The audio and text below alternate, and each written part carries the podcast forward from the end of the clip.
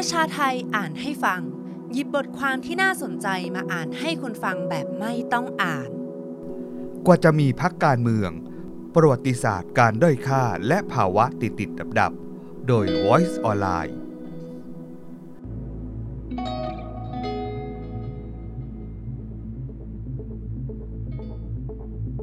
สืบเนื่องจากที่รัฐสภาโหวตรับเฉพาะพรบพักการเมืองของฝ่ายรัฐบาล และปัดทิ้งสามร่างของฝ่ายค้านที่มีประเด็นสำคัญ ในเชิงประวัติศาสตร์การเมืองเราถูกตัดทอนด้อยค่าพักการเมืองมาเท่าไหร่แล้ว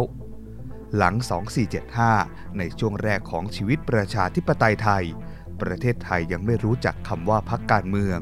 จะมีก็แต่สมาคมคณะราษฎรที่จดทะเบียนตามกฎหมาย มีภรยานิติศาสตร์ไพศาลเป็นนายกสมาคม เขาเป็นเนติบัณฑิตอังกฤษ เคยเป็นอธิบดีผู้พิพากษาศาลและเป็นหัวเรือใหญ่ในการขยายหลัก 6 ประการของคณะราษฎร สมาคมนี้สามารถรวบรวมสมาชิกได้นับแสนคน ในเวลาไม่กี่เดือน การรวบรวมกันตั้งเป็นพักการเมืองขึ้นนั้น มิได้มีความประสงค์อื่นใด นอกจากอุดมคติในบ้านปลาย ที่จะอำนวยการปกครองประเทศ ไปในทิศที่ตนมีความคิดเห็นร่วมกันว่า เป็นประโยชน์ยิ่งแก่ประเทศชาติ รวมตลอดจนถึงประชากรส่วนรวมของประเทศด้วยพระยานิติภัยสารเคยเขียนบทความอธิบาย เมื่อฝ่ายก้าวหน้ามีสมาคมคณะราษฎร ฝ่ายอนุรักษ์นิยมกษัตริย์ ก็พยายามก่อตั้งคณะชาติขึ้นมาสู้ ซึ่งปรีดีพนมยงค์แกนนำคณะราษฎรคนสำคัญนั้นไม่ขัดข้อง แต่เมื่อไปขอจัดตั้งสมาคมกับพยามโนปกรณ์นิติธาดา นายกรัฐมนตรีในขณะนั้น กลับไม่เห็นพ้องด้วย นัทพลใจจริง นักประวัติศาสตร์คนสำคัญวิเคราะห์ไว้ว่า เป็นไปได้ว่าพระยามโนอ้างอิงพระราชหัตถเลขาของรอเจ็ดวงเล็บที่ขณะนั้นที่ยังไม่อยากให้มีสมาคมการเมืองไม่ว่าฝ่ายใด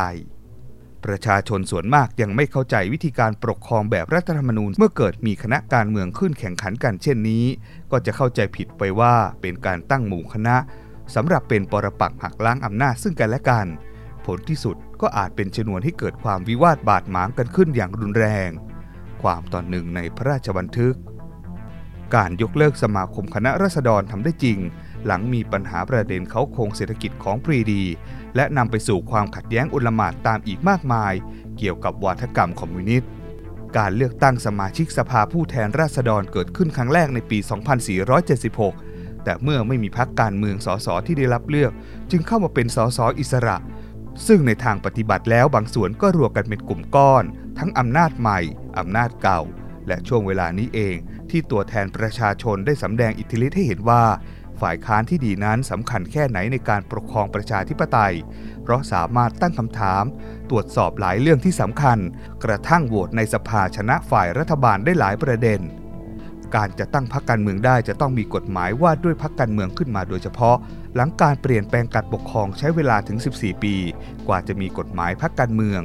ระหว่างนั้นมีความพยายามของสสที่เสนอกฎหมายพรรคการเมืองถึง 5 ครั้ง แต่ไม่ผ่านสภา และพอดีกับที่มีรัฐประหารบ้าง สงครามโรคครั้งที่2บ้าง ได้แก่ 1. นายดาบ อยู่เกียง ทองลงยา เสนอปี 2476 2. นายเตียงสิริขันธ์สสสกลนคร 3. เจ้าคุณวิรุณธรรมพิเนศสสอุทัยธานี 3. เจ้าคุณวิทรธรรมพิเนศสสอุทัยธานี 4. นายดุสิตบุญธรรม สสปราจีนบุรี 5. นายเทพ โชตนุชิต สสศรีสะเกดเสนอในปี 2496 ประเทศไทยมีกฎหมายพักการเมืองจริง ๆ ในปี 2498 ก่อนหน้านี้มีกลุ่มการเมืองวงเล็บที่เรียกว่าพักอยู่ก่อนแล้ว แต่แค่ไม่ได้จดทะเบียนตามกฎหมาย เช่น พักก้าวหน้า พักสาชีพ พักแนวรัฐธรรมนูญ พักประชาธิปัตย์ พักประชาชน พักธรรมธิปัตย์พักชาติสังคมประชาธิปไตย และพักกสิกร เมื่อมีกฎหมายพักการเมืองพักแรกที่จดทะเบียนคือพักเสรีมนังคศิลาของจอมพลปอส่วนที่ถือกำเนิดมาติดๆห่างกันหนึ่งวันคือพักประชาธิปัตย์ ขณะที่พรรคคอมมิวนิสต์แห่งประเทศไทยที่มีมาตั้งแต่ 2485 อย่างไรเสียก็ไม่ได้รับการรับรองให้ถูกต้องตามกฎหมาย แม้ในช่วงแรกพคทไม่ได้ประกาศจับอาวุธ เว็บไซต์ของสถาบันพระปกเกล้าระบุว่า ในระยะแรกเริ่มพคทมีบทบาทในการต่อต้านการรุกรานของญี่ปุ่น ในสมัยสงครามโลกครั้งที่สองและเคลื่อนไหวต่อสู้ทางการเมืองในระบบรัฐสภา ในยุคหลังสงครามโลกด้วย หลังจากนั้นมีพรรคการเมืองต่างๆ ผุดขึ้นมากมาย มีการลงเลือกตั้ง ข้อคอรหาเรื่องการเลือกตั้งที่สกปรกและกระทั่งบรรพบุรุษงูเห่า อย่างไรก็ตาม แบบฝึกหัดของพรรคการเมืองต่างๆ มีอายุอยู่ได้แค่ 3 ปีเศษ หลังจากนั้นการเมืองไทยก็เข้าสู่ระบอบทหารยุคสฤษดิ์แม้จะมีการเลือกตั้งขั้นอยู่บ้าง ต้องกล่าวด้วยว่า 90 ปีของประชาธิปไตยไทย มีรัฐประหารเกิดขึ้น 13 ครั้ง โดยมากเมื่อมีการรัฐประหาร คณะผู้ยึดอำนาจ ก็จะยุบพัก หรือสั่งยุติบทบาทของพรรคการเมืองทั้งหมด จะกี่ปีก็ว่าไปตามความเข้มข้นของความเป็นเผด็จการ กรณีล่าสุด รัฐประหารปี 2557พักการเมืองต่างๆ ก็ต้องเป็นอัมพาตไปอย่างน้อย 5 ปีทำรงศักดิ์เพชรเลิศอนันต์ นักประวัติศาสตร์ที่เคยรวบรวมคำสั่งยุบพัก หรือให้พักการเมืองยุติบทบาทในการรัฐประหาร รวมแล้ว 209พัก รัฐประหารครั้งที่ 1 1 เมษายน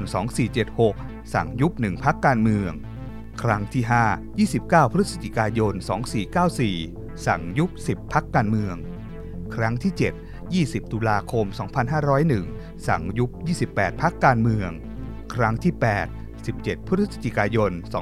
2514 สั่งยุบ 17 พักการเมือง ครั้งที่ 9 6 ตุลาคม 2519 สั่งยุบไป 54 พักการเมือง ครั้งที่ 11 23 กุมภาพันธ์ 2534 สั่งยุติบทบาท 20 พักการเมือง ครั้งที่ 12 19 กันยา 2549 สั่งยุติบทบาท 36 พักการเมือง ครั้งที่ 13 22 พฤษภาคม ปี 2557 สั่งยุติบทบาท 40 พักการเมือง ประจักษ์ก้องกิรติเคยวิเคราะห์ไว้ว่าในช่วงแรกผู้นำทหารนิยมตั้งพักการเมืองเอง แต่นายทหารรุ่นหลัง ที่ทำรัฐประหารทั้งในปี 2534 และปี 2549 หันไปใช้โมเดลการสร้างพักนอมินีขึ้นมาแทน คือให้พลเรือนจัดตั้งพักการเมืองเพื่อลงแข่งเลือกตั้ง แทนที่จะเป็นพักสีเขียวของคนในเครื่องแบบ แต่กระแสตอบรับของประชาชนก็ยังไม่ประสบความสำเร็จตามใจหมาย ทศวรรษ 2520 ถึง 2530 เป็นยุคที่ประชาชนเบื่อหน่ายการเมืองน้ำเน่าสอสอขายตัว รัฐบาลก็ขาดเสถียรภาพ ผลักดันนโยบายอะไรก็ไม่เป็นชิ้นเป็นอัน จะให้อยู่ครบเทอมก็อย่างยาก จุดเปลี่ยนสำคัญที่ทำให้พรรคการเมืองและการเลือกตั้งมีความหมายขึ้นมา คือรัฐธรรมนูญปี 40 ที่ออกแบบโครงสร้างทางการเมืองใหม่ สร้างระบบการเลือกตั้งที่เอื้อต่อรัฐบาลที่เข้มแข็ง พร้อมๆ กันนั้น ก็มีระบบตรวจสอบองค์กรอิสระมากมาย และรับรองสิทธิเสรีภาพของประชาชนโดยกว้างขวาง ลลัพธ์ของการปฏิรูปการเมืองจากรัฐธรรมนูญฉบับนี้ทำให้เกิดพรรคการเมืองที่แข็งแกร่ง อย่างพรรคไทยรักไทย และรัฐบาลเสถียรภาพสูงภายใต้นายกชื่อทักษิณชินวัตรพรรคการเมืองต่างๆ เริ่มแข่งขันกันทางนโยบาย จากประชาชนได้รับรู้แล้วว่า การผลักดันนโยบายให้เกิดเป็นจริงหน้าตาเป็นอย่างไร แต่การรัฐประหารยังคงเป็นมรดกที่ไม่เคยสูญสิ้น บนเส้นทางการเรียนรู้เกี่ยวกับประชาธิปไตย อาจมีสิ่งผิดพลาดระหว่างทางอยู่นั้นบ้าง ถูกตัดทอนด้วยการรัฐประหารเป็นระยะ ประกอบกับเครื่องมือใหม่ของสารรัฐธรรมนูญอย่างการยุบพัก มีการรวบรวมสถิติว่านับตั้งแต่มีสารรัฐธรรมนูญ ตามรัฐธรรมนูญปี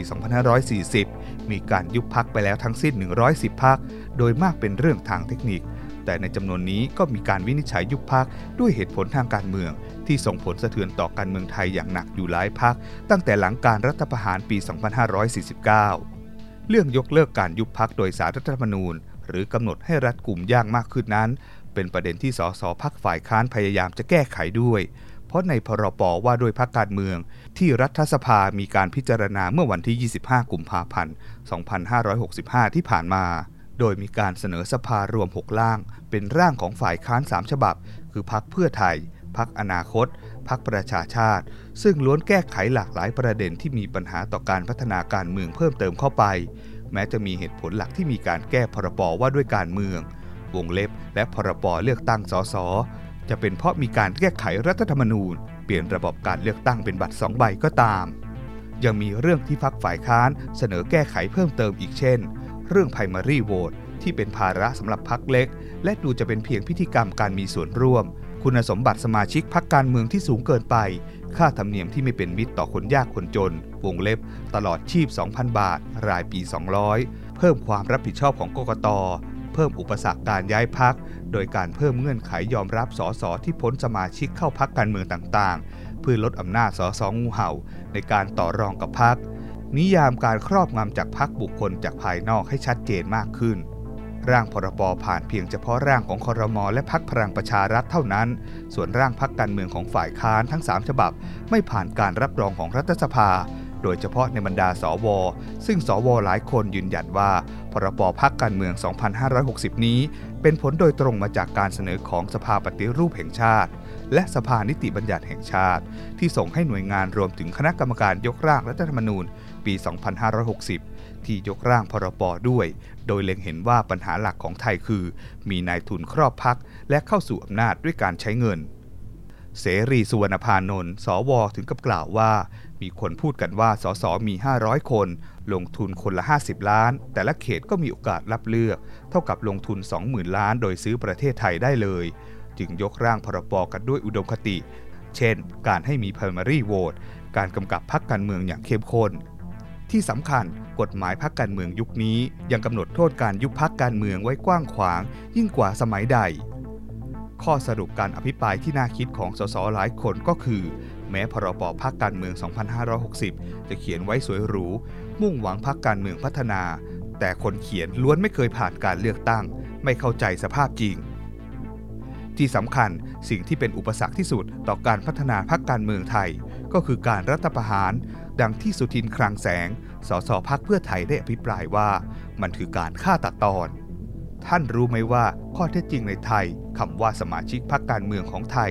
ไม่เหมือนประเทศพัฒนาแล้วอย่างอเมริกาอังกฤษ สมาชิกพรรคการเมืองของไทยน่าสงสารมาก เป็นสมาชิกแบบล้มลุก สมาชิกจะเข้ามามีส่วนร่วมต้องมีระยะเวลา มีกิจกรรมร่วม และเรียนรู้กับพรรคนั้นต่อเนื่องยาวนานพอสมควร จึงจะเป็นสมาชิกแท้ของพรรค อยู่ดีๆ ก็ยุบพรรคหายไปดื้อๆอยู่ดีๆ ก็ยึดอำนาจรัฐประหารหายไปอีก สมาชิกทุกพรรคที่มีอยู่ทุกวันนี้ อยู่แบบลุ่มลุ่มนดอนปลุกผุพโผเกิดเกิดตายสมาชิกของเราจะให้มีอุดมการต้องผ่านการทำงาน เรียนรู้กันพอสมควร จึงจะผลักดันสิ่งต่างๆ เดินร่วมกันไปได้ มันควรมีระยะเวลาพอสมควร ถ้าไม่ได้เป็นสมาชิกกันมายาวนาน สมมุติวันนี้จะทำ primary vote สมาชิกที่มาสมัคร เป็นพรรคอื่นจะส่งมาหรือเปล่า ร้อยกว่าคนทำ primary vote ได้ ได้แล้วจะป่วนเราหรือเปล่าทำให้ต้องมาพิสูจน์กันหน่อย มันกลั่นมันกรองได้ แล้วใครเป็นคนทำให้สมาชิกเวียนว่ายตายเกิดโผโผโผนั่นก็คือการยึดอำนาจ มีงานวิจัยต่างชาติมากมายที่ศึกษาเรื่องประชาธิปไตยไทยอ่อนแอพักการเมืองอ่อนแอ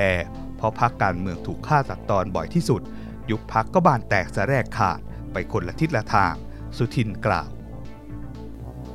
อย่าลืมกดไลค์ กดแชร์ กด Subscribe แล้วคุณจะไม่พลาดทุกข่าวสารจากประชาไทย